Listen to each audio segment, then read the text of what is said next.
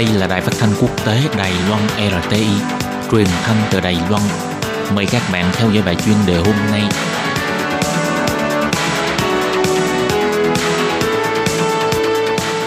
Thúy Anh xin kính chào quý vị và các bạn. Chào mừng các bạn cùng đến với bài chuyên đề ngày hôm nay. Chuyên đề hôm nay có chủ đề là Dịch bệnh tạo ra thế giới mới, Trung Quốc trên vị trí lãnh đạo thế giới. Và sau đây mời các bạn cùng lắng nghe nội dung chi tiết của bài chuyên đề này.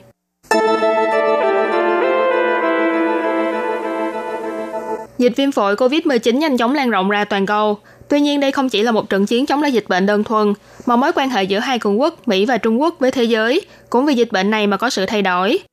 Trong lúc dịch bệnh viêm phổi COVID-19 hoành hành, ngày 26 tháng 3 vừa qua, Hội nghị G20 đã mở cuộc họp bằng video đầu tiên để thảo luận về tình hình dịch bệnh và đối sách ứng phó. Lãnh đạo các nước cũng hứa hẹn sẽ đẩy mạnh hợp tác kỹ thuật y tế và thúc đẩy việc nghiên cứu bào chế vaccine, cùng chung tay phòng ngừa dịch bệnh.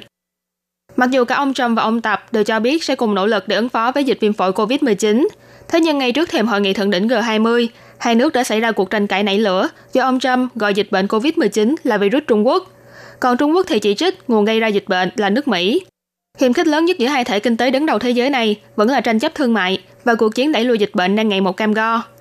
Căn cứ theo số liệu thống kê của Trung Quốc, số ca nhiễm bệnh của nước này là hơn 80.000 người, hơn 3.000 người tử vong, trong đó đa phần là những người bị nhiễm trong thời kỳ đầu của dịch bệnh. Thế nhưng cùng với sự leo thang của dịch, ngoại trừ các nước châu Âu như Tây Ban Nha hay Ý, thì nước Mỹ cũng trở thành một ổ dịch chỉ trong thời gian ngắn. Theo thống kê của trường đại học Johns Hopkins, tính đến ngày 27 tháng 3, Mỹ đã có đến hơn 85.000 người nhiễm bệnh, vượt hơn con số của Trung Quốc và Ý và trở thành ổ dịch lớn nhất toàn cầu. Trong lúc Mỹ đang bù đầu với dịch bệnh và liên tục chỉ trích Trung Quốc che giấu thông tin, thì nhiều động thái của Trung Quốc cho thấy nước này đang thực hiện việc xuất khẩu khẩu trang, thiết bị y tế hoặc vật tư phòng dịch đến một số nước châu Âu như là Ý, Serbia, vân vân để tăng cường hình tượng người lãnh đạo thế giới của mình.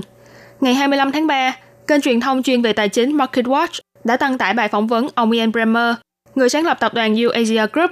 Ông Bremmer bày tỏ, Trung Quốc nắm trong tay đại đa số dây chuyền cung ứng thiết bị y tế của toàn cầu. Trên cơ bản là họ đã ngăn chặn dịch bệnh bằng cách giám sát chuyên chế bằng khoa học công nghệ và muốn mượn thành công đó để giúp cho châu Âu và các thị trường mới nổi ứng phó với đại dịch COVID-19.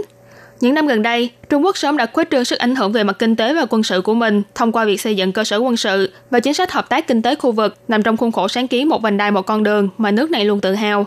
Tuy vậy, điều khiến mọi người cảm thấy kinh ngạc là con virus gây bệnh được tin là khởi nguồn từ Trung Quốc và nhanh chóng trở thành đại dịch toàn cầu bởi do sự tắc trách trong công tác quản lý của đường cục Trung Quốc ở giai đoạn đầu, nay lại có lẽ sẽ giúp sắp xếp lại trật tự thế giới có lợi đối với Bắc Kinh và thậm chí còn có khả năng giúp cho đường cục Trung Quốc thừa thế để phát triển viễn cảnh điều hành toàn cầu của mình. Ngày 25 tháng 3, ông Edward Alden, chuyên viên tại Hiệp hội quan hệ ngoại giao, một đơn vị nghiên cứu của Mỹ cho biết, toàn thế giới đang chìm đắm trong sự căng thẳng. Nước Mỹ đến nay vẫn chưa thể ngăn chặn được sự gia tăng của dịch bệnh. Việc này rất có thể sẽ khiến cho các nước châu Âu đi dần về phía Trung Quốc. Trên thực tế, một số nước châu Âu và châu Á đã nhận được sự hỗ trợ y tế của Trung Quốc, nhưng trong lòng họ vẫn còn mối lo lắng. Họ cho rằng mục đích cuối cùng của Bắc Kinh có lẽ không chỉ là cứu viện, mà còn có liên quan đến lợi ích của họ.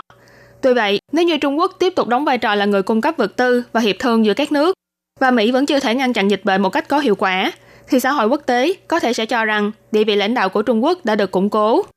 Kỳ sang The Texas National Security Review đã trích những lời của Mira Rapp Hooper, một chuyên viên về châu Á tại Hiệp hội quan hệ ngoại giao cho biết, Trung Quốc có thể lợi dụng những tổ chức quốc tế mà họ đang tham gia, ví dụ như ASEAN, hợp tác giữa Trung Quốc và các nước Trung và Đông Âu vân vân, tiếp tục phát huy tác dụng hỗ trợ chống dịch toàn cầu. Và nếu như dịch bệnh này khiến cho kinh tế thế giới kiệt quệ, mà Washington không thể giúp cho các nước khác khôi phục sau đại dịch, thì cán cân về sức ảnh hưởng kinh tế và chính trị rất có thể sẽ nghiêng về phía Bắc Kinh. Khi nói đến xã hội quốc tế nhìn nhận như thế nào về cách Mỹ ứng phó với dịch bệnh, ông Alden cho rằng cơn đại dịch này đã nhấn mạnh một điều, nước Mỹ đã không còn giữ được hình tượng cường quốc và tiên tiến như trước đây nữa. Hiện tại, tình hình dịch bệnh của nước Mỹ thậm chí còn nghiêm trọng hơn cả Ý. Việc này sẽ làm sâu đậm thêm ấn tượng về nước Mỹ trong lòng mọi người, rằng Mỹ không có bất kỳ điều gì có thể dạy cho nước khác. Và cũng sẽ khiến cho một số quốc gia không kỳ vọng nhiều về việc nước Mỹ sẽ hỗ trợ quốc tế phòng chống dịch bệnh nguy hiểm này. Dịch viêm phổi COVID-19 đến nay đã kéo dài gần 4 tháng, nhưng tốc độ lây lan của nó vẫn chưa hề dừng lại. Dịch bệnh này không chỉ ảnh hưởng đến hệ thống y tế của toàn thế giới, mà còn làm thay đổi quan hệ giữa một số quốc gia, thậm chí có thể sẽ làm thay đổi diện mạo về trật tự xã hội quốc tế trong tương lai. Các bạn thân mến, vừa rồi là bài chuyên đề ngày hôm nay do Thúy Anh biên tập và thực hiện. Cảm ơn sự chú ý lắng nghe của quý vị.